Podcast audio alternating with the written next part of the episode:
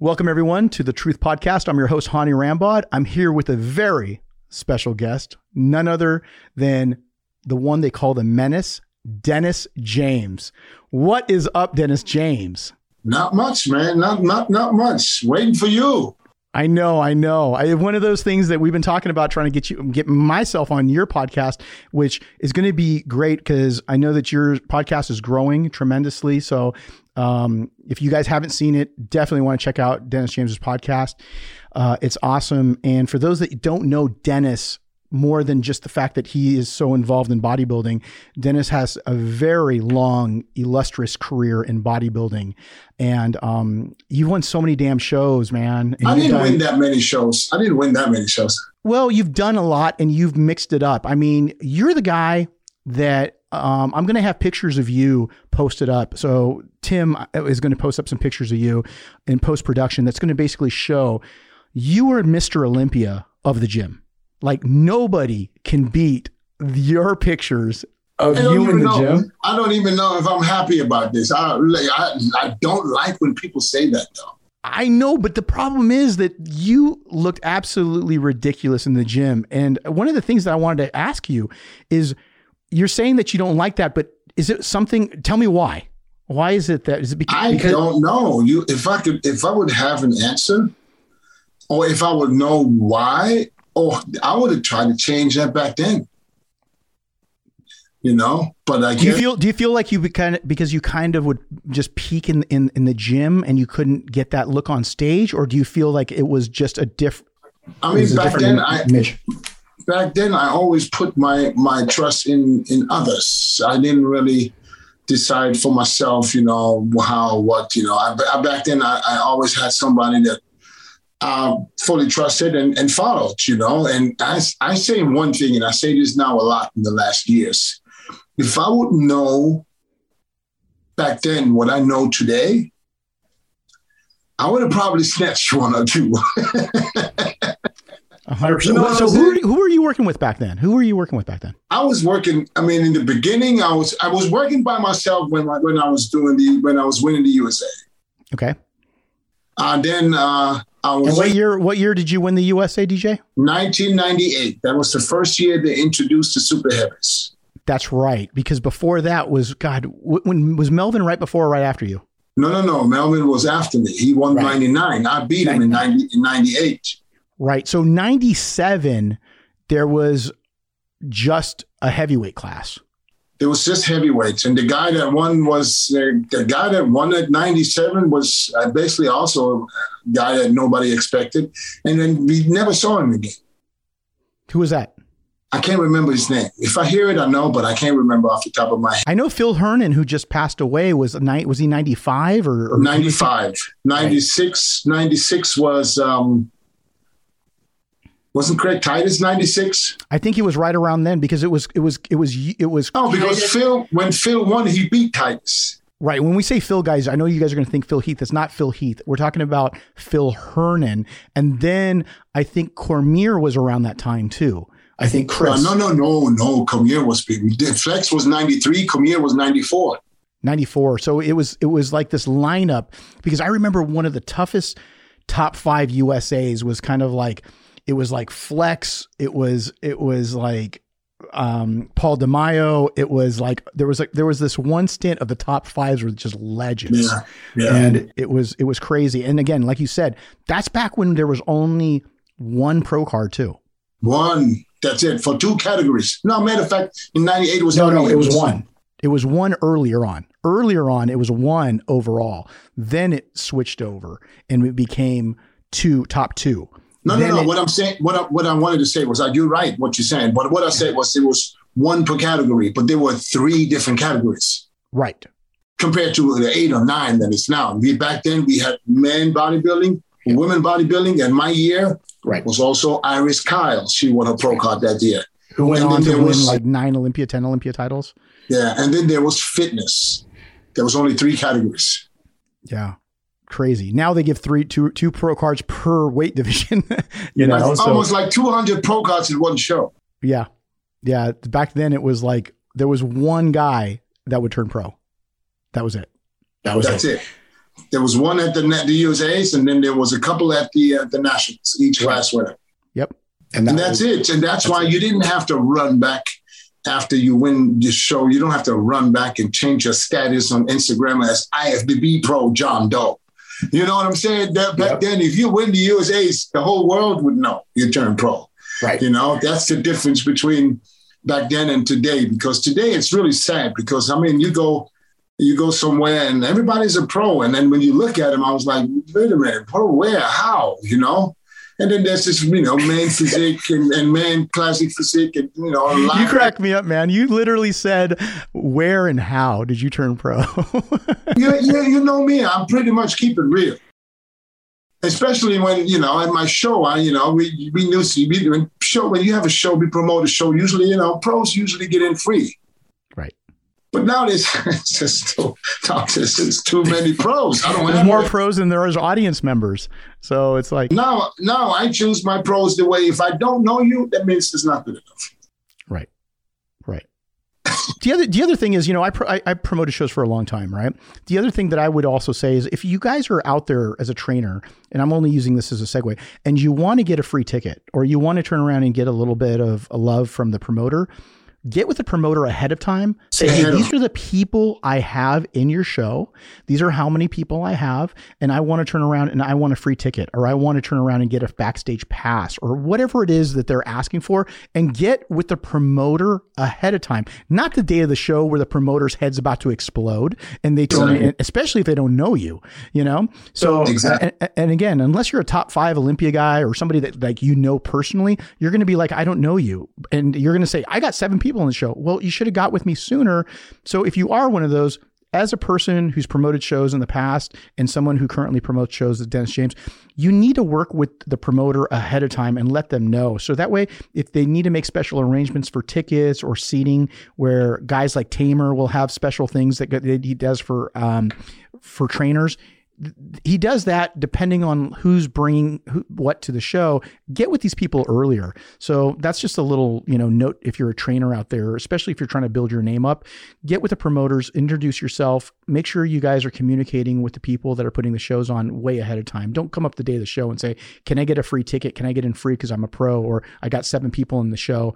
I mean, again, do that way ahead of time. Don't do that last minute. Exactly yeah. So let's talk. Okay, so I interrupted you. Let's talk about your career. When you turned pro, were you doing it yourself? You said, or did you actually have one of the guys helping you? I turned pro on my own.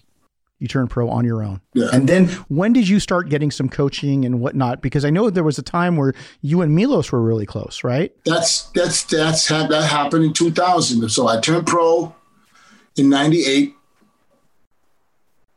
and then my first pro show I did on my own was the Night of Champions back in 99. And I remember because that was my first pro show. And I remember getting a call from Wayne DeMilia back then. It was like three, four weeks out from the Night of Champions. He calls me, I was in Germany.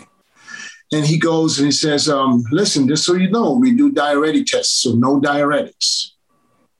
Of course, I'm as a as a rookie, you know, pro debut, I believe everything he said you know. So I came to New York, you know. Uh, the show was Saturday. I flew in on Thursday, long flight from Germany. And of course, I was holding water like like nobody else, you know. But what I didn't know is that nobody cared. Everybody was was was was was all diuretic out. I was the only one probably on that stage that didn't use any diuretics, you know. Uh-huh. And uh, um, the place 14th, I tied with Tom Prince. And that was your that was your pro debut. It was my pro debut. I was so I was so I was so down after that. I remember because um, um, Peter McGough, he uh, you know he arranged for me a photo shoot to fly to California. That was done before I came to New York, and I was so I was so pissed off. I was so down. He looked at me. He's like, "You don't feel like doing it?" I said, "No, I don't." And I said, uh, and Peter, he said, no, we'll do it some other time. He didn't really even push me, you know. So thank God, you know. Rest in peace, Peter McGough. He was a man that basically followed me throughout my career, helped me with the Weider contract that I signed in 99 and held on until 2014. Mm-hmm. And uh, um, yeah, and after that, I knew, listen, I got I got some work to do, you know. And I remember at the uh, I don't know. Have you been backstage at the Beacon Theater back then? God, it's been so long. I think at least several, once or twice. Several smaller dressing rooms backstage. Yes, I remember. I remember taking my clothes off. I mean, I had the shape, everything was there. It was just I was in the condition that I needed to be. But then Milos, brother, he talked to me. He's like, "Hey, man, who are you?" Blah blah blah. He looked at me and said, "You have such a great physique, man. I I, I, I wish I could someone help you, you know." And I never had any help. I didn't know I'm, all the stuff that was really going on. I had no idea. So I was doing the stuff that I've picked up, you know, and and and I remember when I was breaking down what I was doing, you know, he's like, "Yeah, man, that's like female cycles." that sounds like Milos too. That's exactly how Milos yeah, talks. Yeah, he told me that. And I remember, he said, yeah, and I remember I went back to Thailand from there. I didn't even go back to Germany. I flew right back to Thailand. And then he sent me a fax, like fucking 20 pages, you know? But it was, I've learned things that I didn't even know exist. Right. You know, I was literally on that stage. I turned pro literally with no idea what's really going on, you know? just from what you hear from a couple of athletes that I know in Germany. But that was literally, like I said, it was. So what was what was on those twenty pages? Oh, all kind of stuff. You know, I don't want to. I don't want to break it down. You know, like you know, you know, Meals' is protocol that he likes to do. You know, I didn't even, I didn't even understand it reading it. It was just too much for me to to to to even even comprehend. so, so you know, so yeah. But that's when I started working with Milos 2001, 2000. Wait, wait a minute, 2000. So 99, I met him. So we started working together from 2000 season where I um, placed, I, I went right back to the Ironman. Remember early the year, like a week before the Arnold Classic? Yes. I did not have an invite for the Arnold Classic, but I went to the Ironman and they, Peter McGough told me if I place top six at the Ironman, I will, I will get an invite Yep. and I placed seventh. But somebody ahead of me, and I think somebody was disqualified. But uh, somewhat, I don't even know was I don't know who it was. Somehow, somebody was disqualified for whatever reason. I don't remember. But anyway, so Peter saw what I looked like, and he put a good word in for me. Him and uh, and Jim, for whatever reason, they didn't really. You know, Peter knew who I was. Jim didn't at that time and somewhat I didn't get the invite until Wednesday of the show, and the show's usually a Friday or Saturday. Saturday. Saturday. So show. I got, I got, so I was, I had the, the cheesecakes in the fridge where I was staying in California, and I'm like, I was still hoping, I was hoping, you know, and after Tuesday, I was like, you know, I'm gonna, I'm gonna buy that stuff, and then tonight I'm gonna just go ahead and eat it.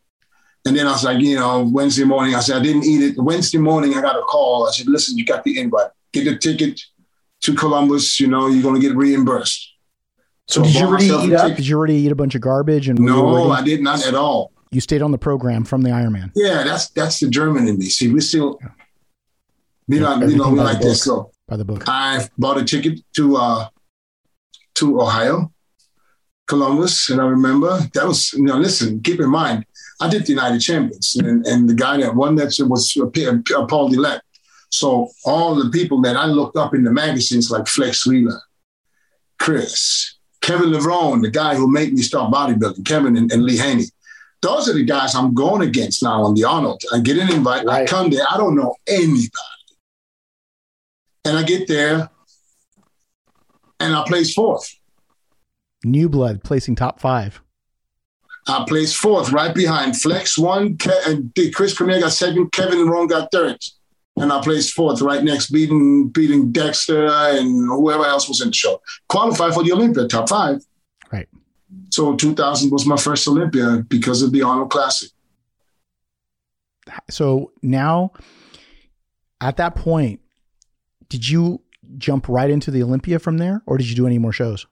Jumped right into the Olympia, of course because I'm Thailand. Keep in mind, I don't, I don't, I don't have, I don't fly back. So tell me, tell me about Thailand because I know the Thailand. So you're originally, um, kind of, were you born in Germany? Yeah. So you're, and, and, is it because your family was in the military or, or my dad? my dad was in the service station in Germany. Yes, yes. Right, Ramstein. No, Frankfurt, uh, Heidelberg, which is uh, was back then was the headquarters. Okay. And so you basically grew up as kind of like a, you know, military. No, you no, know, we lived off base. Okay. We lived off base. And I grew up basically going to German school, you know. And hence the fact that you're fluent in German as well as English. Yeah, German is my first language. Got we it. speak German at how at the house. Still, me and my dad to this day we speak German. Nice. Nice. And oh, so do you do you speak Thai? Yeah, but only from staying there 15 years. You know, I'm not fluent in Thai, but from what I've learned, what I picked up in 15 years. Yeah, I'm sure there's some key words like how much and where's the bathroom. You know, all the all the learned. uh, You know, when you're a tourist No, in no, no, Mexico. I, no, no, no. I get around. Let me say, I get around. I, I speak it enough to get around. So so what made you? Because I remember like you know as I was coming up coaching because I, I I coached Melvin in the early 2000s, and the reason why I coached Melvin in the early 2000s was because of Ronnie. Because I was really tight with Ronnie, and Ronnie wanted me to help him, and said, "Hey man, Melvin needs help," and I started working with Melvin Anthony, and so and that's you know as, as I that's I was I was coming up and then I trained obviously Quincy Taylor when he won the USA in 2001 Idris Ward-El won USA in 2002 then I worked with you know Chris Cook in 2003 and he won his class there and Mike Dragna who won who won his pro card. So I kind of started building up around then my clientele and you were starting to really grow. And I remember you all of a sudden went from being in Germany to Thailand. What made you go to Thailand and, and no, what was that all about? I was already in Thailand when I won the USA's. I lived there already. Okay, so what made you move there from Germany? Okay, so it's a long story. Well, uh, 19. I mean, I, I, I went. I went to German school, as I said, and one of my friends in the class was his dad owned a hotel up there in Thailand. You know, and in, in summer summer school when summer was, when the school was out, they went to Thailand for like six weeks every year, and they wanted me to come over. I was like, I didn't know the difference between Thailand and Vietnam. I thought it was all China. Uh-huh. I thought they all looked the same. I thought it's all Chinese. So I, you know, I never really had an interest in going. And then one day in, two, in 1990, January 1990, me and I told my other boy, I said, listen, let's just go there for two weeks and see what it's like. So we bought a ticket back then with Philippine Airlines, since they're no longer even out there. We bought a ticket for two weeks. This guy sent someone to the airport to pick us up, didn't speak a word of English or German. And we're sitting in the car with a guy that that looked like he's is like a crackhead almost. And he drove us in sandy roads for five hours like this. We didn't know. I was like, I don't know what the hell's going on, man. So, you know, there was no cell phones back then. There was nothing. So we literally had to trust this guy for five hours going out into nowhere. And all of a sudden we in a place where there was nice hotels and beach. And so I saw my friend, you know, I said, listen, I need to change some money. I got I got Deutschmarks. I said, I need to get some Thai baht. That's their, their currency. So he sent someone down to drive me to the uh, money exchange. And that's kind of like in the walking street. So I get out the car and then there's a little ex- money exchange booth. And right across the street, literally, there was like a bar. It's like a huge bar. And there was like a hundred girls sitting at the bar. No dudes, just girls. So I, I get out the car, and as soon, as soon as I get out the car, this girl's like, "Hey, handsome man, sexy man," and all that. And then I looked in the car to my boy, and I said, "I don't know about you, but I'm the shit here." I got a hundred girls screaming at me. I didn't know that this was normal. This is, you know, they look at you as a, like as a tourist. Tourist, you know, will take the tourist for money. So I changed some money, and I went right across the street. So were these like like like prostitutes or were they just Yeah, people because of course. Yeah, oh, Okay. like you know, not, not professional, professional, but yeah, of course. semi-professional prostitutes? Yeah, they're like they they're like amateurs for tips.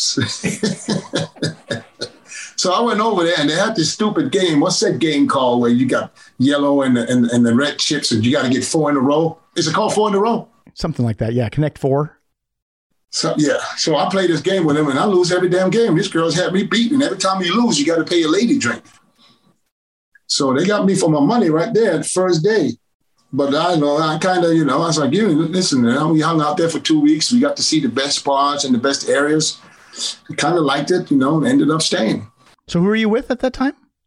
A friend of mine who had to go back after two weeks, I told him I'm staying. You just I dropped stayed. him off the airport and just said, "Oh man, I didn't even know. I didn't even drop him off. I you had a car ticket. I said, I'm staying. I'm not going anywhere. I literally went there for two weeks and came back 15 years later. Well, let me ask you this. So, did, was there a gym? Was there food? I mean, you know, I wasn't even all, training in 1990. I haven't even started training.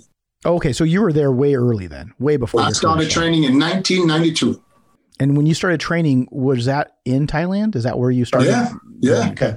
In a little one unit place gym with uh, you know a few machines and a couple of free weights. That's it. So I know that when I was coming up, the magazines were a big influence for me, right? It was like Flex, Muscle and Fitness, and those. Is that where you were getting a lot of your information too? Because this was kind of yes. like before the internet was big. Not so much information, but just pictures. You know, I was looking at pictures, and we got some. You know, when I started training, you know, back in '92. So, and before they had, you know, Germany, they had like the Sportrevue. Basically, it's like a, you know almost a copy of the Flex magazine, just translated. You know, so it's because the Flex magazines were really fucking expensive. Right right? By the time they imported them and everything like that, they're yeah, really expensive. yeah, like over ten dollars at the time. Fourteen dollars, sixteen dollars. Yeah. yeah, there was a lot of money for those, and that was back when here on the shelf they used to be three dollars. You know, here on the shelf back then, so yeah. it was a lot of money to ship them and everything else. Um, I know that I spoke. I, I personally love to see different workouts, different people training. You know, who would win shows because when back in the 90s a lot of people don't realize when we were coming up in regards to the sport and being fans or you know people that competed like yourself and i was i was competing in the natural shows the big thing that was very big for me was i would have to call golds to find out who won the olympia. Like i'd have to call golds venice or wait a month to you know for the magazine to come out which was really six weeks to figure out who won in the magazine and then or I would literally call and then they would be like call back tomorrow call back in 6 hours pre, you know their prejudging is now or whatever. And I'm just sitting there blowing up you know the front desk at Gold's Venice to find out who won? Because that that was our literally you know there was no it wasn't televised there was no internet there's no social media. That's how we used to have to figure out like you know if you're a fan of bodybuilding who's going to win the Olympia? Yeah. And, you'll, you'll find a way to get the results yeah. Absolutely. So now when you fast forward and then you started working a little bit with Milos. How was that experience? And and you're saying that you would know your own body. Is that what you're referring to? Like some of the things that you guys were going through together on that end, or uh, no? What I what I what, what I was referring to is like now I'm starting to do things more, um, you know, on a different level. You know, okay. I mean, I was, you know, like I said, my first diet when I was getting ready for the first novel, I asked a guy from Italy. I said, "Man, how do I diet for the show?" You know, what do I eat? You know, I didn't know. He said, you know, he said turkey, pasta, and pineapple. So I was eating turkey, pasta, and pineapple all I could all day. Wow. And that was it. There was no, there's nothing else. That was it. You know, and I was eating a lot. So I was growing while I was getting leaner. Not you even knowing what I was doing. You were just burning it off.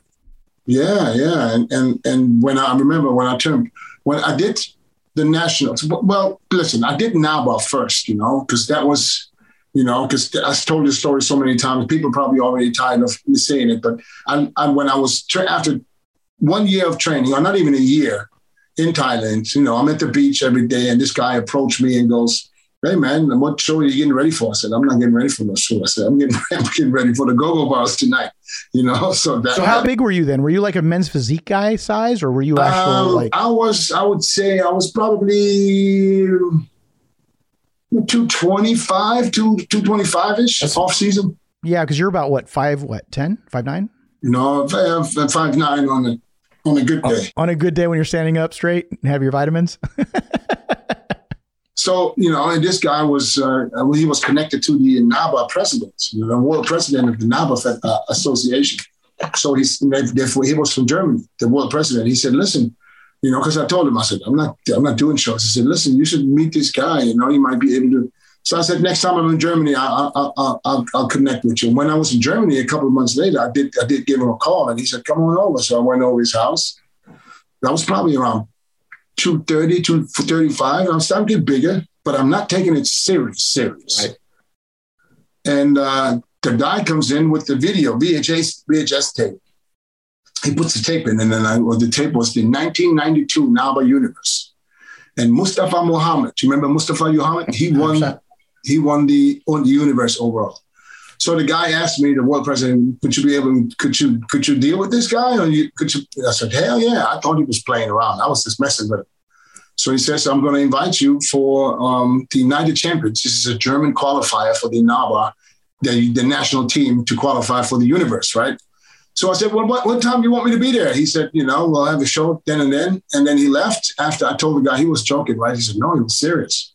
It's like, damn, if he's serious, I said, I better get back to the gym, still not knowing what the hell I'm doing. Now I'm asking guys, I go back to Thailand, and I ask this guy, how do I diet? He says, turkey, pasta, pineapple. Anyways, I get, I would basically get ready for this national team qualifier. They call it the United Champions in Germany. I went there basically. I'm not being judged. It just he just wanted to see if I was okay, you know, for him to invite me to come to the universe. He, keep in mind, I'm a U.S. citizen. I'm not German. I have no German passport or nothing, and this is for the German team. But I was so good that he paid for my flight, paid for my hotel, and basically got me into the show with the universe. 1993. I keep in mind, I started training in '92. Wow. 93. I'm in England, Birmingham.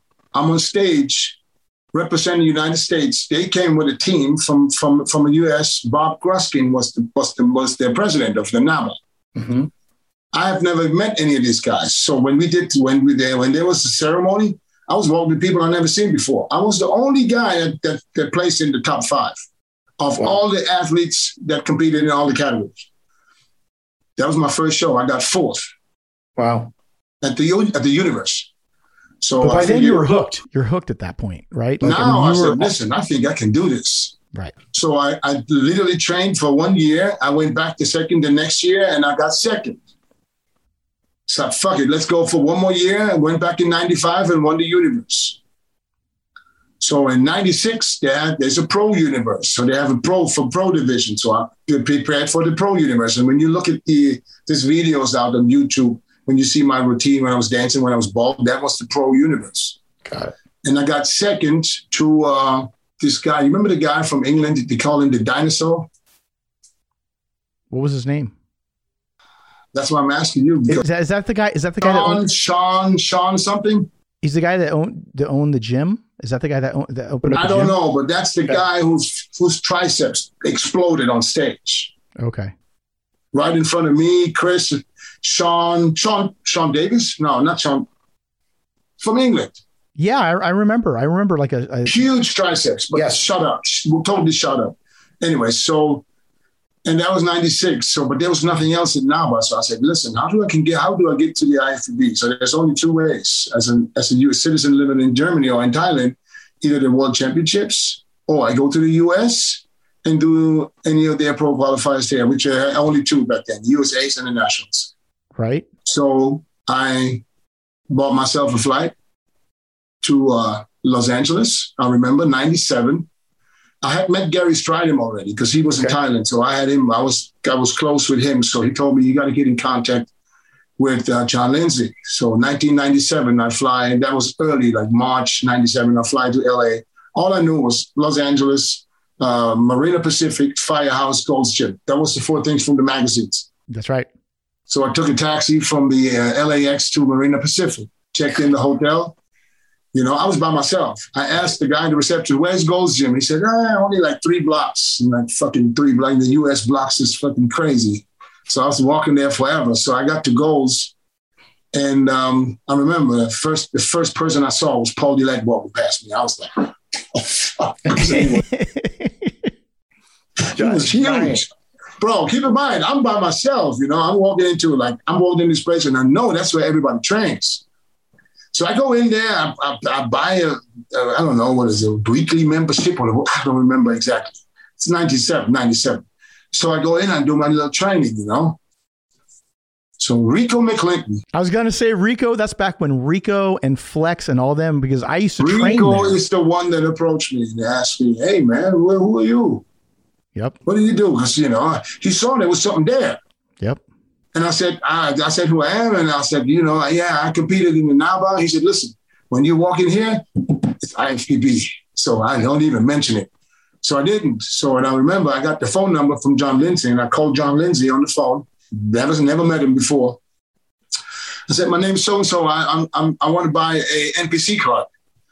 He said, all right, where do you want me to send it to? And I gave him, I said, Thailand. I remember his words. What the fuck are you doing in Thailand? That's exactly how John sounds too. That he sounds exactly. Uh, and, and, and, so I arranged my NPC card for forty dollars back then. Mm-hmm. And then I uh, I looked at what show can I do to qualify for a national and for a pro qualify. So there was the the Border States Classics. That was John Lindsay's show in yep. San Diego. Yep. So I did that show in October 97, which means I went back to Thailand, trained, came back just for that show. And uh, since this is my first IFBB show, I signed up for novice. I didn't know I was, uh, you know, well, what else? Actually, that would have been NPC, but yeah. It was NPC. Yeah, we said IFBB, but yeah, so that was your first. Yeah, yeah, but but for for us foreigners, the NPC is IFBB. Correct. Yeah, so, so it's the NPC. So for the listeners, that show is still around. It's been around for a very, very long time. John Lindsay. So we went. Um, I went to. Uh, I didn't even know how to get to uh, San Diego because I didn't have any credit cards. I had only cash. I wouldn't get a rental car with cash. So there's one guy, the gym. He told me, he said, "Hey, I have a friend who has a rental company. He'll take that cash and a little deposit." And I said, "Can you come with me? Because I don't know where it is." There was no GPS back. There was a map. I don't know how to get to San Diego. So he said, all right, if you pay for my food and my hotel, I'm coming. I paid yeah. for everything. So we drove up there. I, I was signed up. And I remember we get in, athletes meeting. He said, open men over here, out and novice over there. I go over there with the novice. I take my clothes off to check the weight. And then as soon as I took my shirt or my pants off, they said, no, no, no, no. You over there. you go to the open. You don't belong in novice. And then uh, I did the open the next day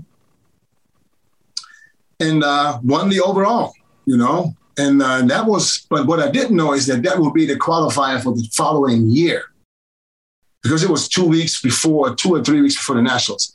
But since I flew in from Thailand, they made it happen and said, let, let him go to the Nationals. 1997, Dallas. All hotels, all event stuff was booked out. I had to find a hotel in Dallas. Never. I traveled by myself and I uh, placed fourth in my first nationals. I remember Tom Prince won, Overberg got second, Garrett Downing got third, and I got fourth. Wow. That was my first national show. So in my head, I'm saying, okay, now I'm going to go back home and I'm going to prepare another year and I'm going to come back just like I did for the uh, for the for the universe. Mm-hmm. And I remember Lonnie Teper approached me. That was after the show. He comes and said, "Hey man, where you from? Hey man, you should you should. I mean, you you you look like there's pro all over you." And I said, Yeah, man, I'm going to go back to Thailand and I'm going to prepare a whole year and I come back next year. He said, Why wait till next year? Go to the USA's in, in July.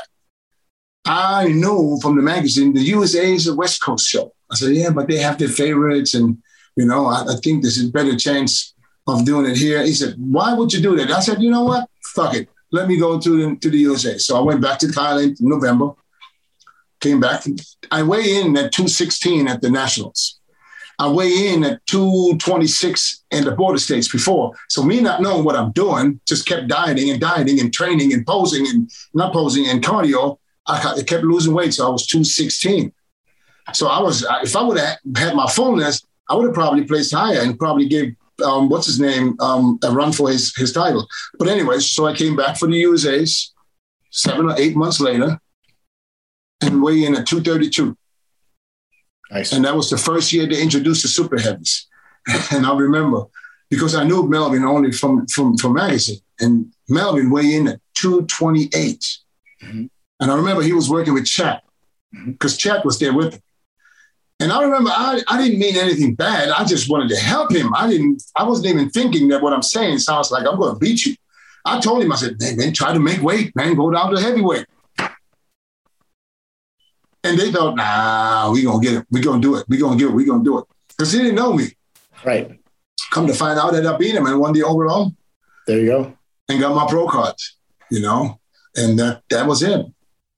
Well, you were tight with Melvin for a while, you know. We were tight for many, many, many, many years. Yeah. Yeah. Yeah. yeah I definitely I gotta get Melvin on here because, you know, when I started working with him and then I was coaching him and then I was also managing him, helping him with his contracts, and that's when he was like we got some good stories of him running from the police and uh, hiding hiding in trash cans and up in trees, and him calling me trying to get away from B, his old his ex down in uh, Venice.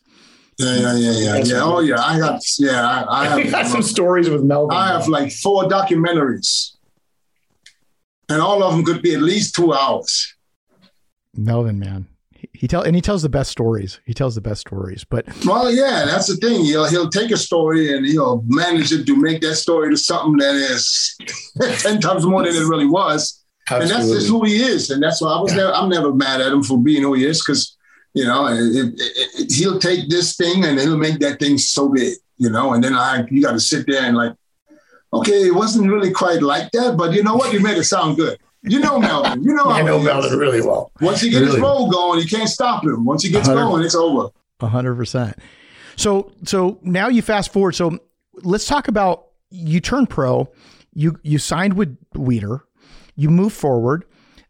Where do you feel you made the biggest gains physically? Like when did you get make those big jumps where you felt I was I was constantly making the same jumps every year because I, I realized how how how close I am to my goal. My goal was to be on the Olympia stage. But what is it? What do you think it was? Was it a nutrition thing? Was it a training thing? Was it a supplement thing? What was it? Do you feel? It was definitely wasn't nutritional supplements because that was not available in Thailand. I did not use any protein powders, amino acids, or whatsoever okay. until I left Thailand. Okay. So I, I guess it was the amount of food that I eat. I ate so much food, it was ridiculous. And that for me to get big was so easy because I was always hungry. I could So let's talk a little bit about that because that's what my followers want to hear. They want to hear because they would love to hear your weight. What was your off season at that point? Um, when what year? Like let's just say like after you turned pro, what was your weight, and what did you get uh, up to from when you turned pro? Exactly how much. I don't remember exactly how much I was after I turned pro, but I can tell you that my first pro show, I was probably uh, at the at the at the Ironman at the at the New York Pro. I was probably uh, I would say less than two forty. Okay, so you you turn pro in the low two thirties, right? And then and then let's say you put on about another five to ten pounds for your pro debut. And then when you started going into that what was your tell me what your diet looked like. Like how many meals what were you eating what were the ounces what were you doing that helped just fuel that body to be able to grow? Well i was eating i was eating a lot. I was eating anywhere from six to eight meals on an average. Did you was that easy for you? Because a too lot easy, of too easy. I was still hungry. Okay. So were you always had a huge appetite? Always. Yeah, and you didn't. There was no peptides then. There's no of these no. things where people doing all the shit that they do now, which we're going to talk about too, because it, uh, it, it's like these people all think that they got to go do a bunch of these drugs to turn around and get their appetite going. It's really about training hard and making sure that your body gets stoked, your metabolism gets stoked. And have you always had a really good um, appetite, or was it something because genetically always, you're blessed with that? Always, I can eat always, and I can eat. I, I literally, I give you an example of when my phases where I was at my biggest. I would eat twelve to fourteen ounces of meat.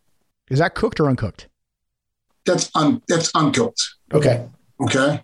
And I would have uh, four cups of rice. And when I'm done with this, I would add another cup and a half of rice just because I was still hungry. And that's for one meal. That's one meal. Right. And you're eating that six to eight times a day. Six to eight times. And there was times where I eat even 10 times. So for those readers, and I'm sure to say those, those readers, I'm so used to the magazines. For all of those people that are following us here on, um, on, but whether you're watching this on YouTube or whether you're listening to it on the download for the podcast, you got to remember for every cup of rice, it's 40 to 50 grams of carbs cooked. You're having four of those in one meal. That's 160 to 200 grams of carbs in one meal. And you're just having that six to eight times a day. Yeah. Easy. Easy. Not a problem at all. You wouldn't find one grain of, of, of rice on the plate. Just inhaling it. Yeah. Yeah. So yeah, and that's that was really the root of it. And then I know you also love to train, and you trained hard. I mean, you're yes. not one of those guys that that just put left anything on the table. Let's talk a little bit about that. What was your methodology on your training? Did you like to go volume, or were you more of a weight guy? Um, what were what was your philosophy about when you were eating this much volume of food? Okay, for me, the easiest was to go heavy to go really heavy, but never jerk the weight around. I was always controlling the weight, which means I can literally train with super heavy weight, but I wouldn't you know, trying to do any force reps by by by jerking and, and, and throwing the weight around. I would literally do it by the book. How many reps would you shoot for? I would shoot anywhere from eight to twelve. Eight to twelve I reps. had phases. I had phases where I dropped it down to four to six. You know, but I mm-hmm. fair my for me the best rep range is eight to twelve, which means if I warm up, I'll, the first set will probably be twelve. I will increase the weight, and the next one will be ten. I increase the weight again. I'll be doing eight. Right. That's the way I train. and doing about four or five exercises per body part. Yeah, not, not even that much. I wasn't. I wasn't doing too many exercises. I always said like twelve sets per body part. You know, I, I, I did. We didn't have any machines. There was nothing fancy there. We all the mm-hmm. machines that we had in So the your volume was really low, 12 sets per body part. So for chest, you were doing maybe three exercises, four sets each, or four exercises, three sets each. Exactly. Exactly. That's exactly what I always tell. Either three four or four three. And then how much weight would you go up to for your typical presses? Because again, I know a lot of this information already. I'll give you. I'll give you an example. I would.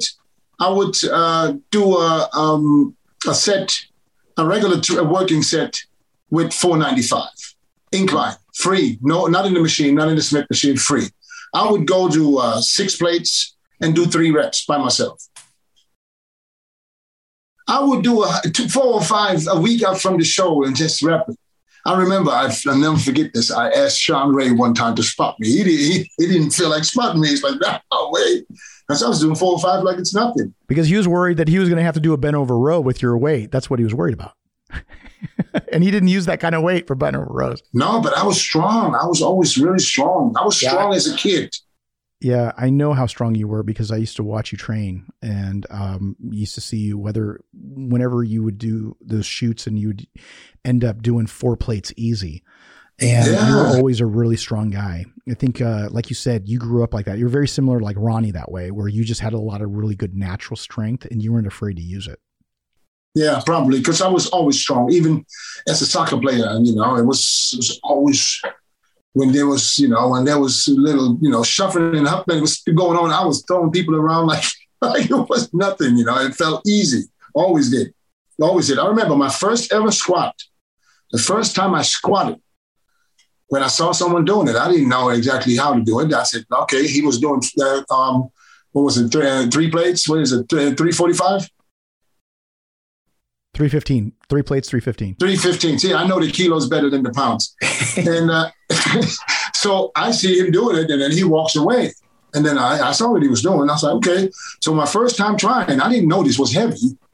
So I got under there and I fucking and I squatted to, to 315 and, and then put it back in. That was my first squat. Wow, 315, first time squatting. No warm up, no nothing. I didn't know. That was your warm up. That was in Thailand. I remember that. That was in Thailand. I was following the same guys. Whatever they were doing, I went there and did the same. I didn't even know what it was for. Wow. So going into that now, you're starting to put on all the size. You're eating like a freaking, you know, an animal. At that point, where do you feel were the main things that you learned as you were getting bigger that really help elevate you? Do you feel like it was just a slow, consistent thing, or do you feel like there were some different things that you used technique wise, whether it was training, nutrition, or anything that helped give you like a bump up where you were able to kind of take you to the next level? I think it was the, it was the, the training and the food. I don't think it had anything to do with, with, with, with, with the stuff because at the end of the day, we all cook with the same water. I just felt when the way I trained and the way I ate was just perfect for me. Was perfect for me. It, it would just happen, and I, you know, and now I, it was all at a later age. Keep in mind, I didn't turn pro till I was 32 because I started training when I was 26. Yeah. So you definitely got a later start. So it was a late start. So, uh, and, and for that, I just felt like what in my late 30s, that's when I felt the best. Right.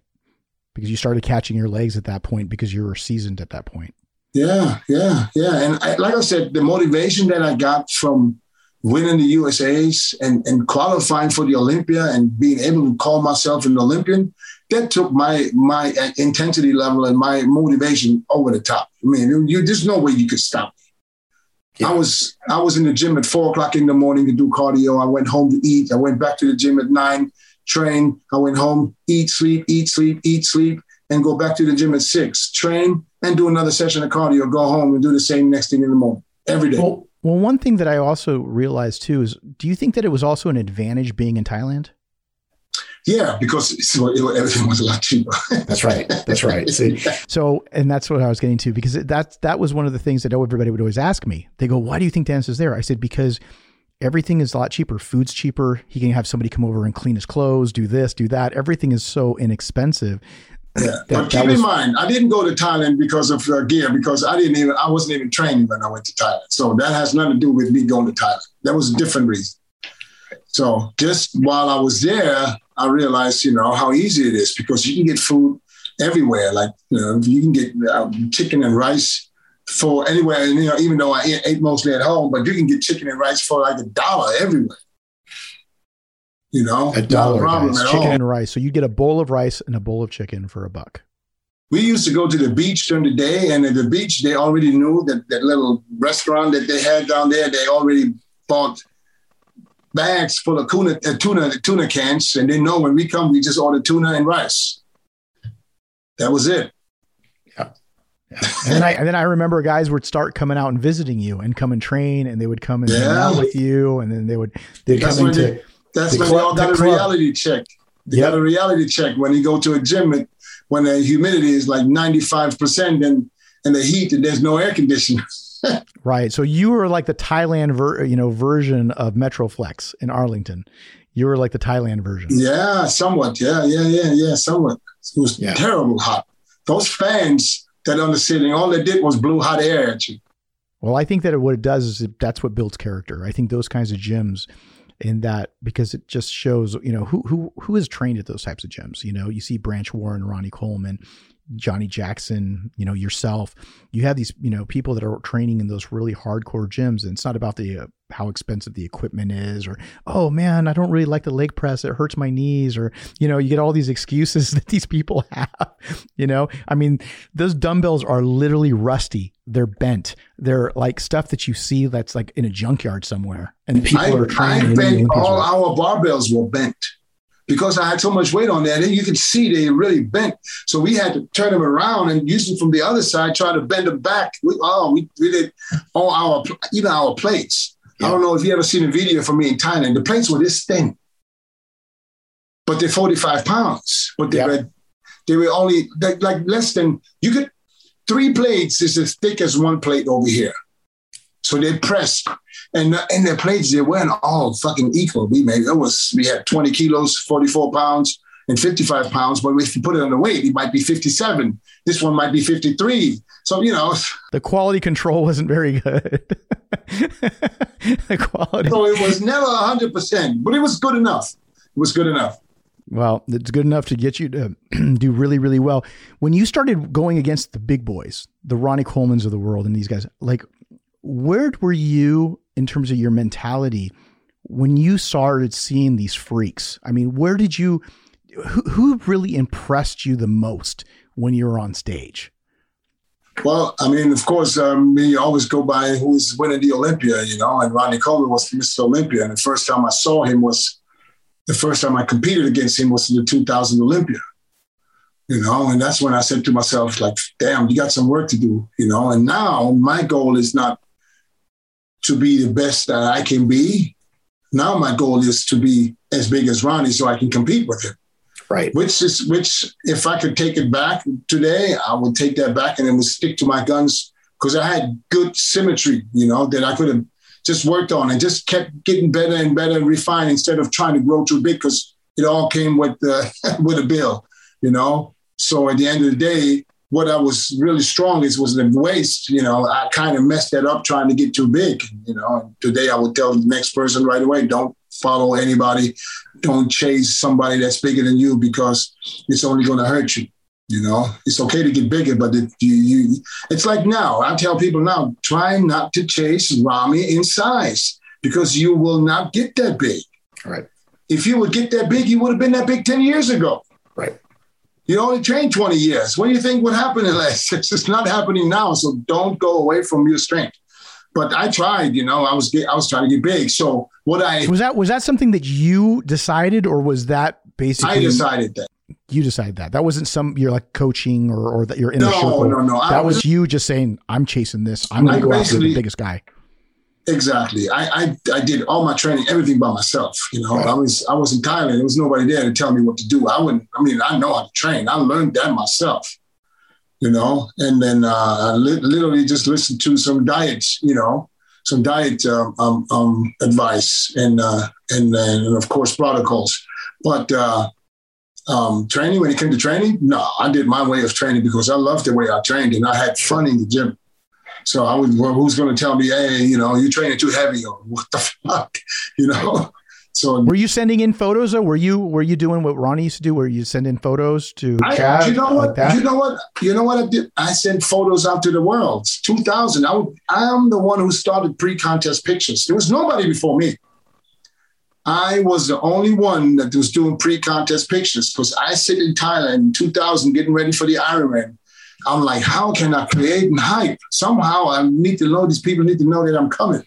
So I was sending pictures back dial up, 45 minutes a picture. I was sending it out on the internet. You remember? Yeah. Had everybody Yeah, talking about these pictures. Yep. So th- I was the first one, you know. Well, that's how that's how everyone thought that you were going to win because they would see the pictures and they would be like, "There's no way this guy's not going to win." I mean, I would literally get people telling me, "Here, I'm going to forward you a link to Dennis James," and I would look at it and I was like, "Dude, this guy's going to win."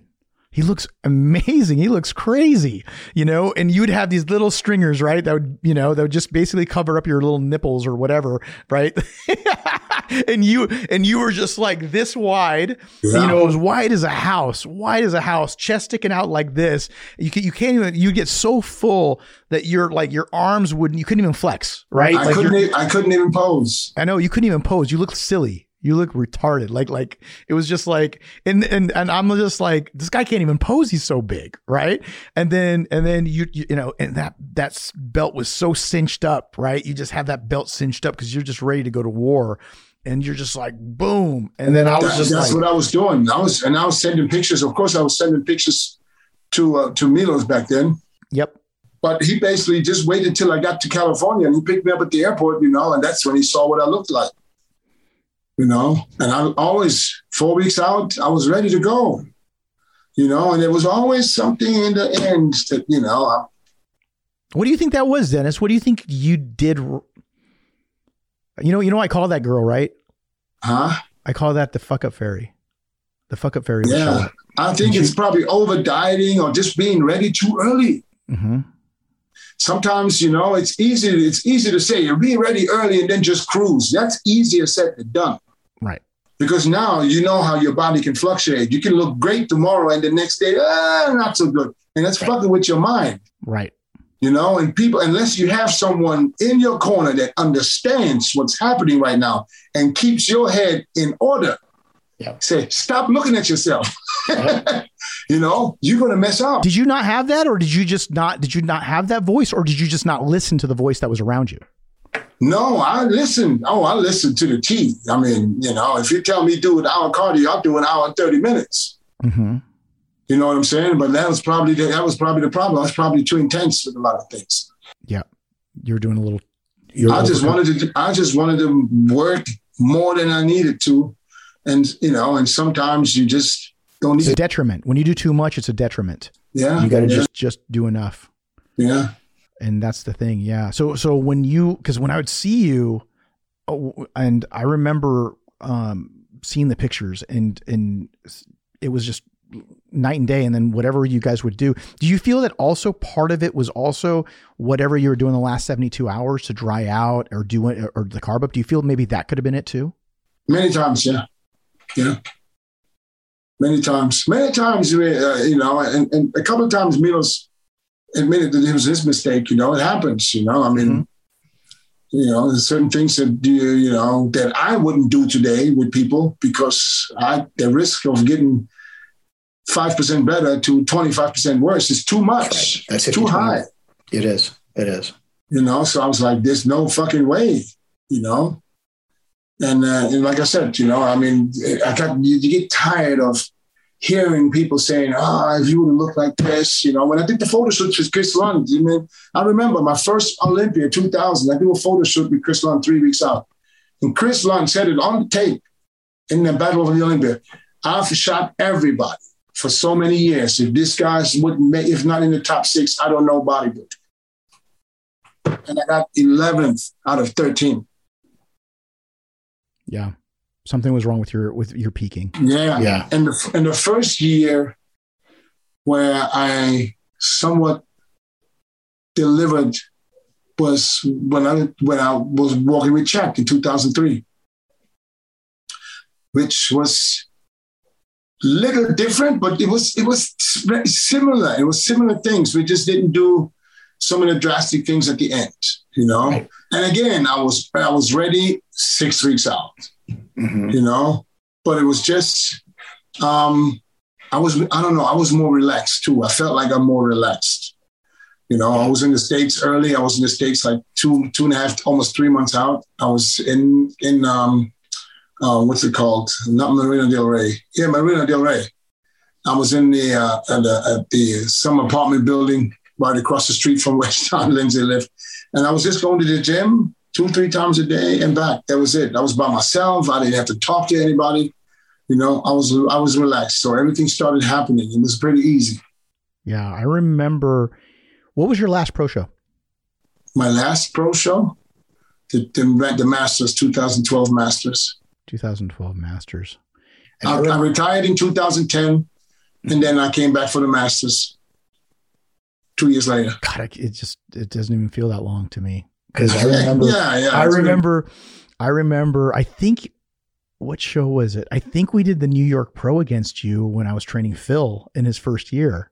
Yes, 2006. 2006. Yeah. Yep. Yep. And I think it was you, and I believe Milos was in the show too. I believe he was in the show.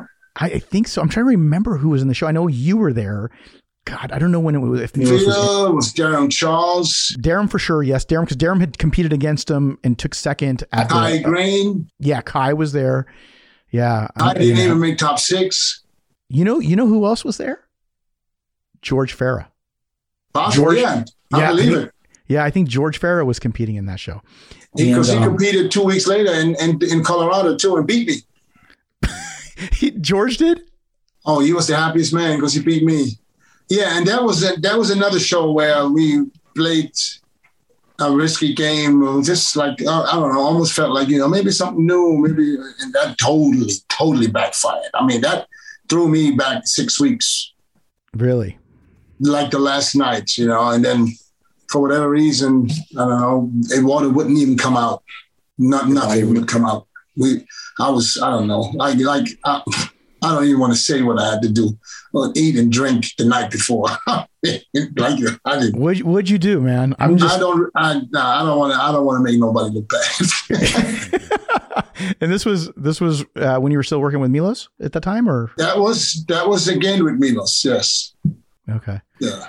Well, I think at the end of the day, you've learned a lot, and now you're. You I know, learned. I learned from my mistakes. Yeah. So I, you know what I call that? Learning what not to do.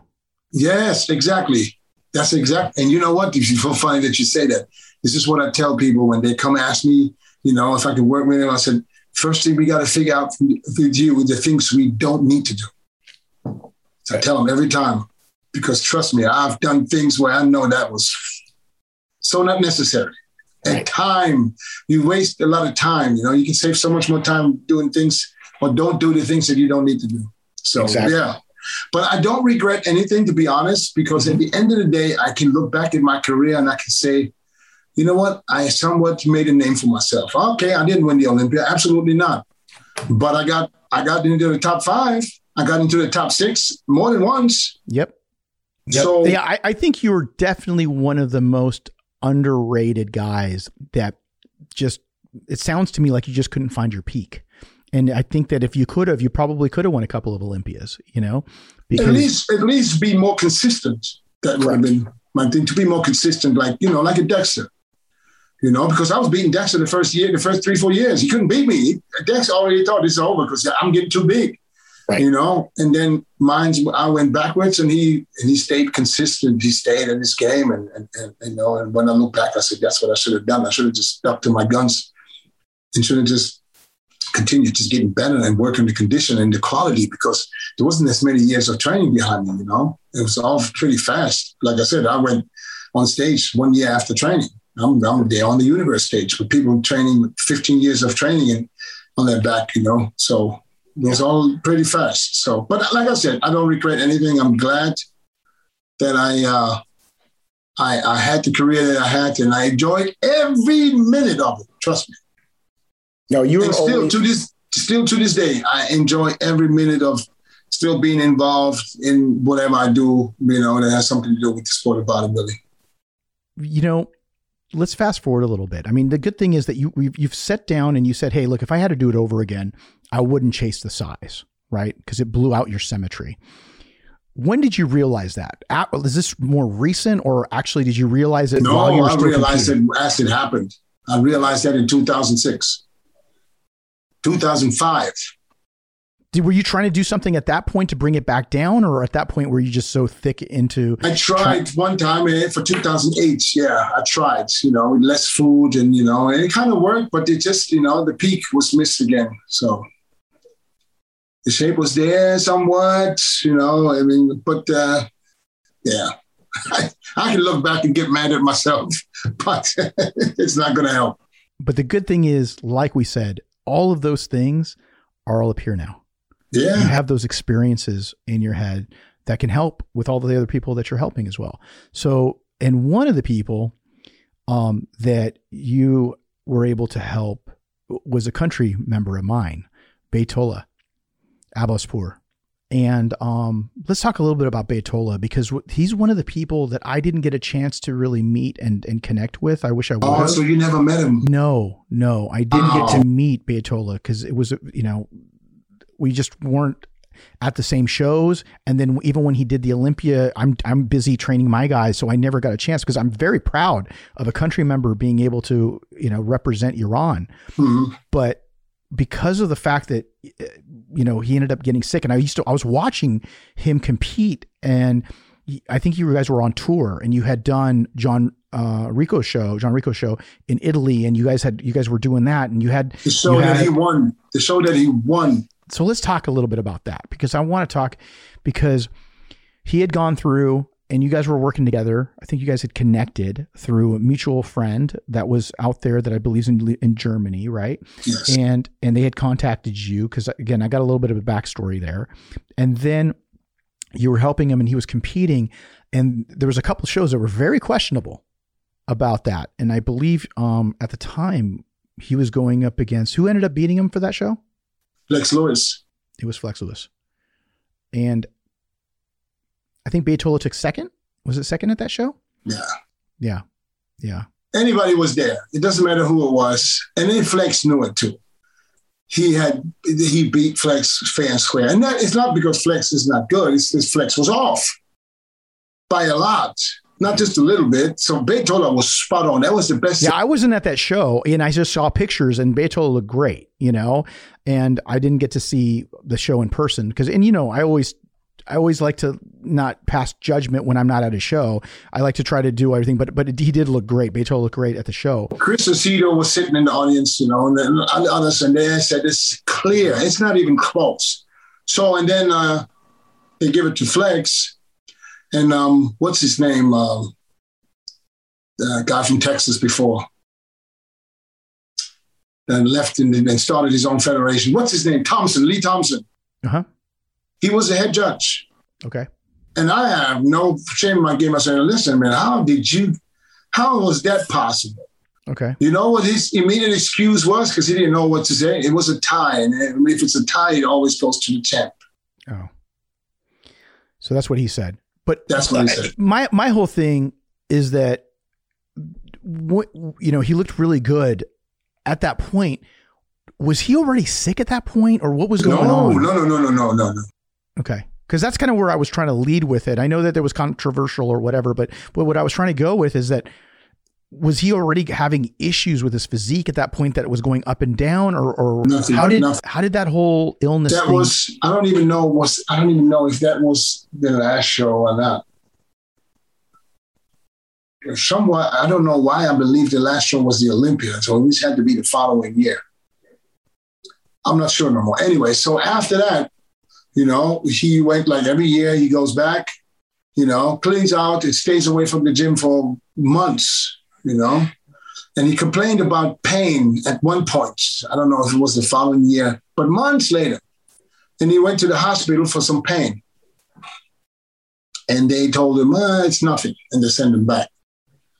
You know, and then uh, I can only tell you what I know from the guy that's my connection because me and Beto never, we were not able to, to communicate because he didn't speak you had to use a translator yeah you had to use a translator yeah. So he had, to, and it took forever until they really realized that it's vasculitis Wegener, that this is a disease that, you know, and I guess it's because, you know, maybe they, he doesn't have, he didn't pay the money or couldn't pay the money that big doctors. I don't know. I don't know what the situation is like over there.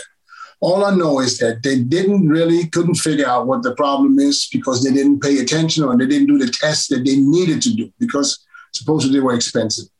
And then once they found out, because he had to sell his car and had to sell a few things in order to pay. When I found when I heard that, that's when I did the uh, the GoFundMe that's right to help him.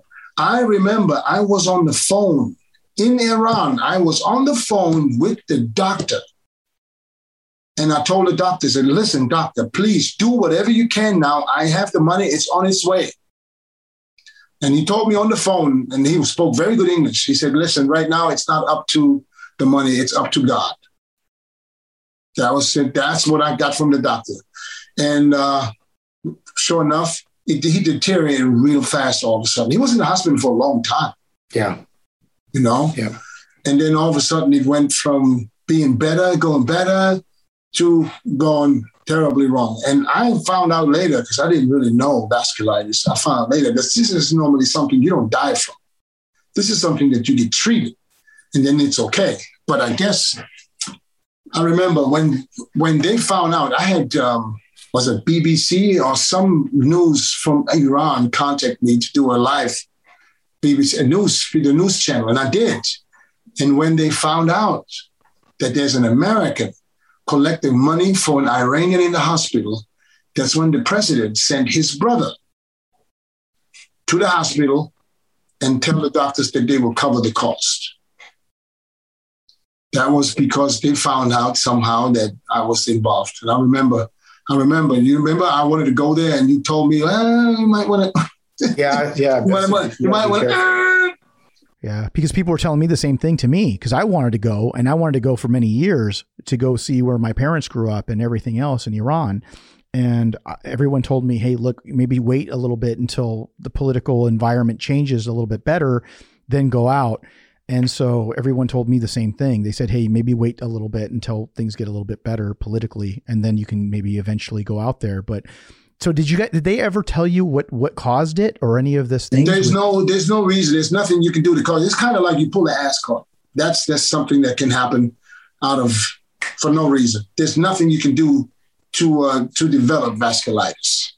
So it has nothing to do with steroids. So that's that's total bullshit. People because a lot of people don't know. I still get hate messages today. You know, I sold him uh, bad medicine. I didn't sell him nothing. you know what I'm saying? You know, but you know, some hard, hard, hard, hardcore fans. But uh, you know, the people now finally realize that this is something that he's probably had for a long, long time and just never knew it. You know, because it starts with pain, and sometimes you ignore pain. You know, it comes and goes. And I don't know how long because we can't ask him no more because he might have dragged this around for quite some time. But the problem is, if the doctors would have diagnosed it earlier, they could have treated it. You Yeah. know, It's just. and there's, just- there's different vas- there's different um, variants of vasculitis, and the one he had is called vasculitis Wegener. Wegener is the name of a person, and after that person, that's that's they named that vasculitis disease, and that one is the one that will it's an it's an inflammation of the arteries and veins, and it kind of attacks your organs. After it goes through there, it attacks your organs. So it was severely painful. It had to be oh. so painful. Yeah, I just saw his body deteriorate when I saw the pictures and the videos. Yeah. and it was the saddest thing ever. And the minute I heard about it, obviously, you know, I helped financially as well. This, yeah, thank you for that because I remember that. I remember. And, and this guy, I, I, I wish you would have met him because he had his heart outside. It was on top of his skin. Yeah, I've heard nothing you, but good things about him. That's even though we never were able to speak, you know, we sit at my table. I had to stay in my house we sit at the table, you know, and, you know, look at someone's eyes and you yeah. can hear what he's saying. Yeah. Even though there's a translator, but we still understand each other. He's just a good guy. Unbelievable good guy. No show about him. What everything was a hundred percent, uh, hundred percent legit. Well, you know? one of the main reasons I worked with Hadi was because of him, because I didn't get a chance to actually meet him. I didn't get a chance to help a fellow countryman because I just, you know, we just never connected and um, and then I know you worked with them. And then when the whole situation ended up happening, and then Hadi's people reached out to me, one of the things is it reminded me of Bayatollah, and I just wanted to be able to help a countryman from where my family is from, you know, the Iranian community and the athletes. I mean, you know how how the Iranian community how much they're fanatics when it comes to bodybuilding. They absolutely adore bodybuilding and uh, it was an uh, you know it was for me a second chance for me to be able to actually work with somebody from the country that my my family my heritage everything that's from. Yeah yeah. And i always tell people because people always ask me you know hadi versus uh, Bayatollah, who would win? I said listen that's not comparison. It will never make any comparison but i said i always say one thing. Hadi is going to finish what Bayatollah started. He's going to finish it he basically paved the way for Hadi to do exactly what Bayatollah's dream was. And that would be, you know, standing on the Olympia stage and fighting for the title. Mm-hmm. Absolutely. You know? Absolutely. So that's why it's, it's good to see that, you know, that this is happening because, you know, I, I enjoy this. And I, and I, like I told you all, all, uh, on, on uh, my live the other day, I, Hadi is in my eyes and probably in a lot of others too, the biggest threat to the title. He is more dangerous than any other guy in the lineup today. That is my honest opinion. I said this last year, right after the show. I said, thank God this guy just got here two days ago or three days ago. Because if he would have came in in time, yeah. he would have been runner up right now, at worst. You know, you think he, you think he could have pushed Ramy if we came in three weeks before, like we did in 2019? I I, I think he could have pushed him. You know, it, it would have been a a, a, a, a two man fight. Mm-hmm. You know, I don't know if they would just you know if it, I, I think I think he will push him this year. Yeah, I think I think they both have very specific strong points uh, that offset each other and they're not the same size, you know, because because again, Ramy, big Ramy is big. Hadi is very dangerous because of his conditioning. So it's one of those things where um, and he's big too. Don't get that twisted. No, people people don't misunderstand. Hadi stands next to Ramy. Mm-hmm. Let's just let's just do the real lat spread. Mm-hmm. You don't see it as how, how much does Hadi weigh? How much did he weigh last year? What would you say? He was about 229 pounds 200 and, so we're talking 70 220 i'm sorry i'm sorry 220 i have to go back and look at the notes because i'm getting the two years mixed up. He was a little bit heavier because, but but we ended up dropping water because you remember he was holding a lot of water because he had just gotten off the plane from dubai. So yeah so he was a bit he was like in the high 220s and then we dropped the water. So i can't remember where we ended up but he, all right let's say let's say, he was two, let's say he was 225 let's give him 225 yeah. That means he's 65 pounds less. You turn them around and do a lat spread, you don't see the 65 pounds. Right. That's what I'm saying. He is he is a shorter guy, but he's not too short. You know what he he carries is 220 whatever pounds, and he makes because of his condition and because of the separation and the striations that you don't see on others no more. He looks like he's 250. Right.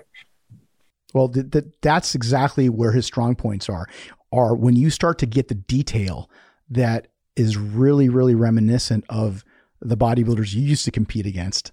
and you start being able to do that, that's where his strong points are. And I think that's where he really takes it to people on stage is that separation. So he's bringing a different level of detail.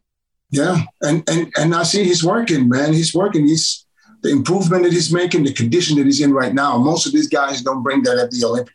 Right. That's what he's now. I mean, like that's what he was. What two months ago? Yeah. That's what I'm thinking. I was like, you know what? He's not worried about getting much bigger, is he?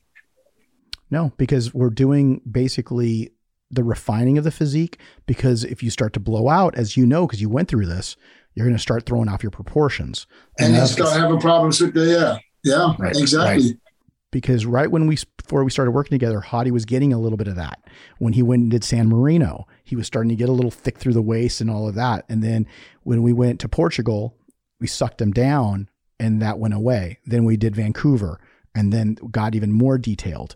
And then we went into the Olympia in 2019 where he was in the top three. But it was all always about conditioning, building in more detail, and creating more separation because bodybuilding is an illusion. Mm, exactly. Exactly. Yeah, I nobody, think it's nobody brings a scale to the nobody brings a scale and po- ha, there's no points for how much you weigh. And nobody's going to ask you how much you bench either. That's right. You know, so it's going to be very interesting. I, I'm very excited for this year because you know some people forget.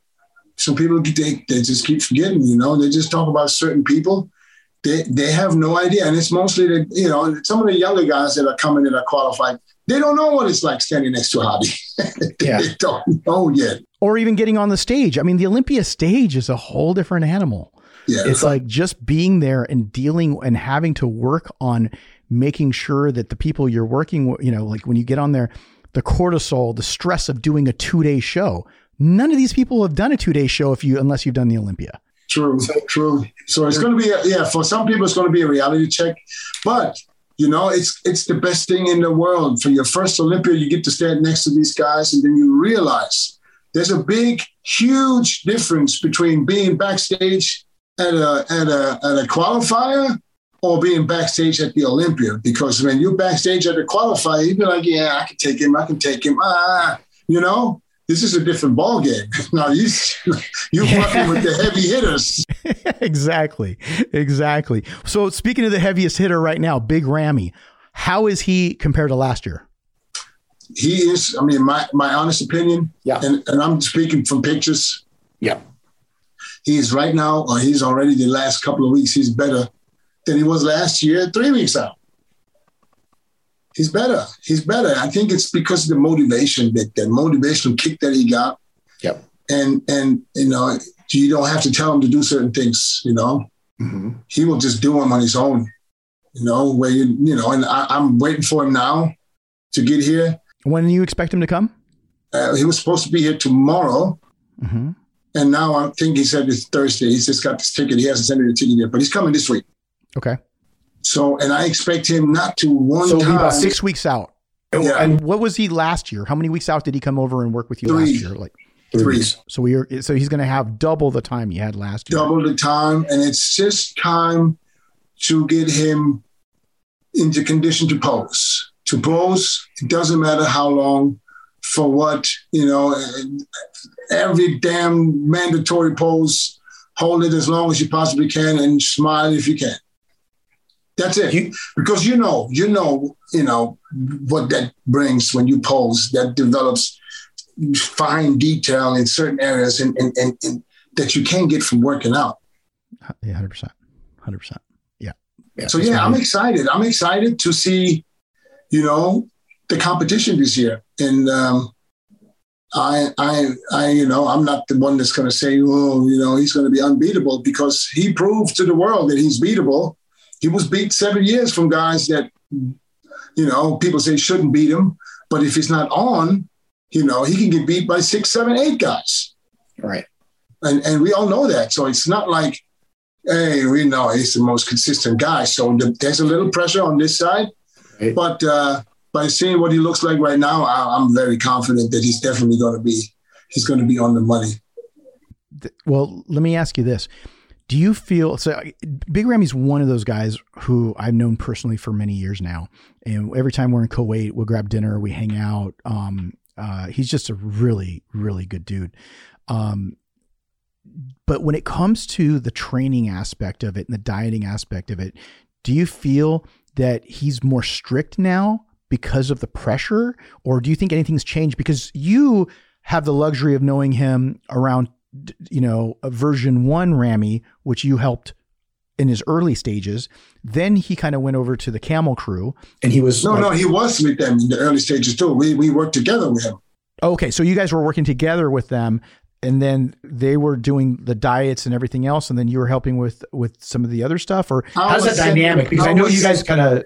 I was sending the protocols by email to the to, to that to that person, and then that's how it got to him. He just never knew it was coming from me.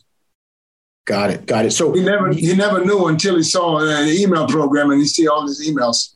Got it. and, and, then now, it, basically, you've teamed up with Chad. So now, yes, this Chad, situation. Chad is his Chad is his is, is his is, is his um, coach. You know, Chad does his diet. His, Chad does. He has all that under control. I'm just here as a friend I'm not even calling him his trainer because uh-huh. I don't see it that way. I'm as a friend to, and that's that's why I had so much fun doing it last year because I promised him in 2013. I said, "You're going to be Mr. Olympia," and it was for me, it was, and, and, it just didn't happen because it, it, was still early 2013, 2014. Then he switched coaches, and you know that's the rest is history. Right. And he never really got, you know, fulfilled his potential.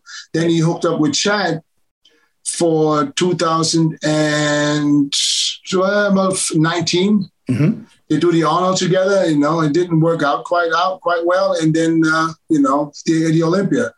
And then uh, he came back, and you know, he wanted to come back for a long time, but he felt like maybe I'm, you know, I hold grudges. I said, no, man, we always, we were always close, we always still talking, but he never really had had it in him to say, listen, can I come to train? And, and, right. and, you know, so I told him, I said, listen, if you want to be here early, come here early. And, i and, and Chad knew that, you know, and Ramy last year was at a point where he's never been before. So he went, he had to go to that dark place. Mm-hmm. Yeah, he died so, all the way through. I mean, he didn't qualify for the Olympia. He, he didn't. He would, yeah, he didn't qualify. He he did the Arnold, didn't qualify. Then he went in and was supposed to do a qualifier, ended up getting COVID, and then uh, wasn't able to qualify there. Got a special invite, got the invite, and then he was able to do the Olympia, and then ends up working out for him and winning. But he ended up dieting the whole year. Yeah, yeah, he was he was yeah he stayed pretty lean mm-hmm. the whole year, and uh, so so when he got here, you know, we he somebody was around him that understands what it, what it's like to be in that in that situation because in, in, in, Egypt nobody knows when he's when he's dragging ass and when he's you know feel like giving up and stuff like that. They don't know. They feel bad and like hey maybe you need eat you know? I know they were calling Chad and said oh he needs food because he's, he's dying. And then uh, when he got here you know he understood that listen there's certain things that you need to do. I'm just so glad that he did everything and it worked out because now he understands what it really takes to be Mr. Olympia. And we have conversations where he says, Now, can you imagine what Phil had to go through all these years, not to win it, but to come back and win it again and again and again? You know, now he knows.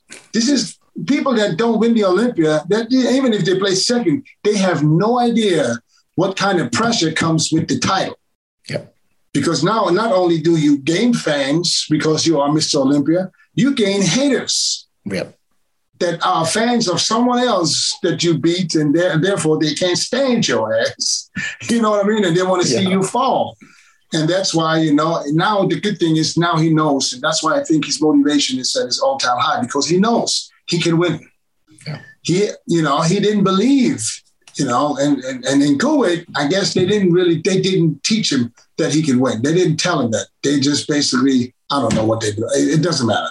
Anyways, because he, he asked several times, almost every other day, do you really believe it? You know, he's asking me if I really, I said, if I would believe it, you wouldn't be here. Right. You know. So you think that mental aspect wasn't dialed in properly? Wasn't dialed in at all. Got it. Because he was. They meant they they try to mentally control this guy and fuck his brain to the point where they have control and do whatever they want to do.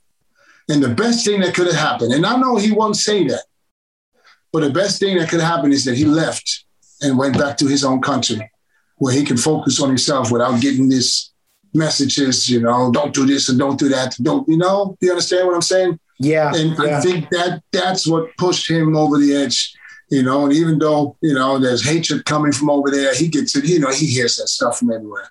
I told him, just block that shit out. Because at the end of the day, you let the body do the talking. How much more can you tell somebody to go fuck themselves? Absolutely. You know what I'm saying? Absolutely. Can I curse on your on your podcast? Is that okay? Absolutely. You could say whatever you want, man. Oh, all right. No, I just I'm just double checking. yeah, man. I think it's going to be a great show. Um, I want to just kind of end the segment with just asking you. There's a lot of deaths going on right now, man, and this is becoming the elephant in the room. What the hell is going on in your eyes? You know, I know I have my opinions and and whatnot, but with coming from somebody who's been doing this for 20 plus years, who's been around this, who's competed at the highest level, I mean, what's what's your take on this with all of these people? I don't I don't really know what to say, man, because listen, at the end of the day, you know, we we we we we the industry of bodybuilders, okay? And, and if you look at it, just because there was like three or four deaths now in a, in a not so long term time doesn't mean that you know they're dropping dead every year in, in, in, bunches you know? I mean if you look back how many people really died? And then why? You know we don't really know why. Do i mean do the things that we do have uh, play in, a role in it? That's very well possible you know but so is smoking cigarettes so is drinking alcohol so is driving drunk you know mm-hmm. so is a lot of other things so I, I i don't know what's going on but when you look at it you know, uh, who died because of what? You know, so now we had this girl die in Spain. Okay, so mostly it was you know, maybe diuretics. I don't know the real act, the, the real truth. I don't know what was the reason for her death. What I don't know yet. That's that's the thing. I think there needs to be some digging here, but I do think that there's there's definitely a problem with people who think that they know what they're doing and calling themselves coaches. They're, yes, they're not really coaches. They're, they're wannabe gurus out there that are doing things. And uh, there's always a risk when it comes to anything you do. Okay, when you go out and you go skiing, snowboarding, you have a risk of tearing an ACL or, t- or breaking your knee or your leg. Um, you can get you can hit a tree and, and, and knock yourself out, or or you know something even worse than that. But when it comes to this, there's some practices that are getting out of control, and I think that the people are creating a lab rat environment. And I feel that what's end, what's happening is these people are being experimented on.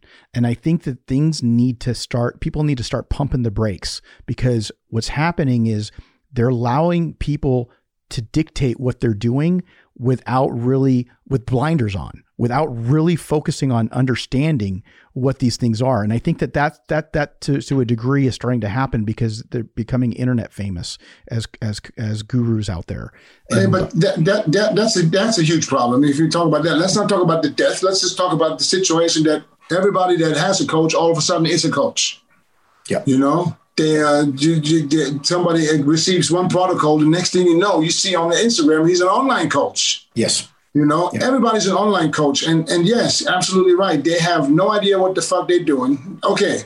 Lots of people are not doctors. Nobody's blaming the doctors, but there's a difference of having 30 years of experience mm-hmm.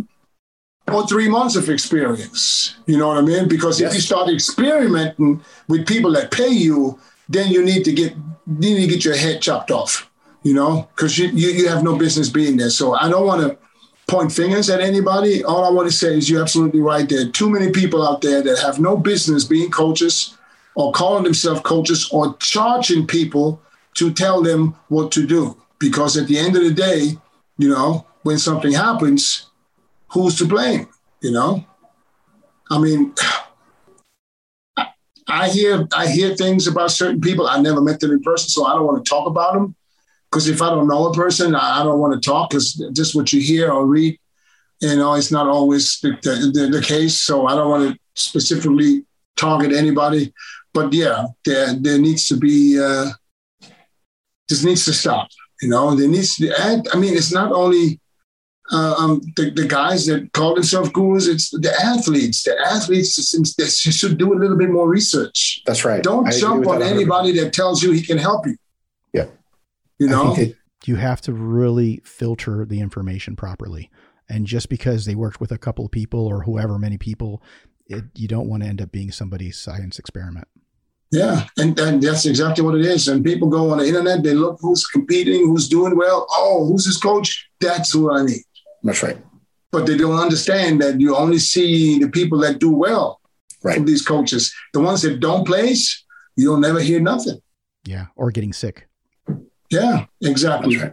Yeah. Yeah. So yeah, man, I it's really sad, but how do you want, but how can we stop it, bro? How can we stop I, it? I think I think there it, it it needs to be discussed. I think that there's some things that need to be discussed, and, and these are very hard comp- conversations. And I know that there's been discussions through Jake Woods, Tyler Manion, Jim Manion. I know that there's there's definitely some talk about what it's I, I don't know what they're going to do, but I do know that there's conversations that are being had behind the scenes. I know, I know that, and I, am I'm, I'm pretty much informed when it comes to that. And I can tell you this because what uh, the the statement that was made, that's not really what you know. It, it, I don't want people to understand this and thinking, oh, now they don't judge condition anymore. That's not going to be the case. So right. that's not so, guys.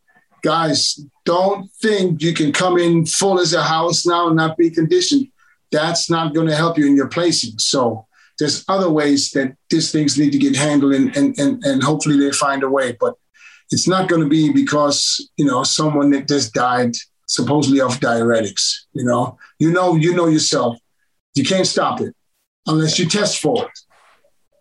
Yeah. And if you test for it, there's going to be loopholes. So, you know, they tried it before. He goes, at the end of the day, you know, you have got to have a responsible person in your in your corner that can tell you, listen, this is too much. You know, this is the bottom line is just get in shape, get in shape sooner. And don't worry about doing the last minute shenanigans. That's what happened with you. And that's why you said you're going to make yourself either 5% better or 20% worse. Right. I've been saying it for the last 30 years. So you need to make sure that you maintain a state of conditioning and not try to just think it's, hey, man, it's body fat. It's not water. And you're yes. going to sit there and try to pull it. And that's what you got to do. So that's the public service announcement from Hany Rambod and Dennis James. public service announcement. so there you go. Uh, man, I really appreciate your time. Um, looking forward to doing your podcast. Okay. And you know, it's it's it's been a pleasure. Uh, it's you know one of those things where whenever we see or talk to each other, uh, whether it was live or anything else, it's always a great moment because we get to catch up, you know, laugh, exactly. and um, and I think we both share a true pleasure of the, the sport of bodybuilding. We really really enjoy it, so we always get to just uh, hit it off and and pick up exactly where we left off the last time we talked. awesome. Talked. Thank you for having me, brother. I always appreciate it. Thank you, you know, so I know, much. I know you don't just get anybody on the on your podcast. Yeah. But I have one question for you, though. Sure. One question I have for you. When is Hadi coming? Hadi, uh, we are going to know hopefully by the end of the week when we're trying. Is it going to be easier this time, or is it still heavy? It should. It should be easier this time, but I don't want to jinx it. so knock on wood. We'll we'll we'll see, and hopefully it's not going to be two days before the show like it was last year. All right, brother. Tell everybody yeah, I said what's up, my man. Yeah, well, Hany Rambod, Dennis the Menace James, and that's the truth.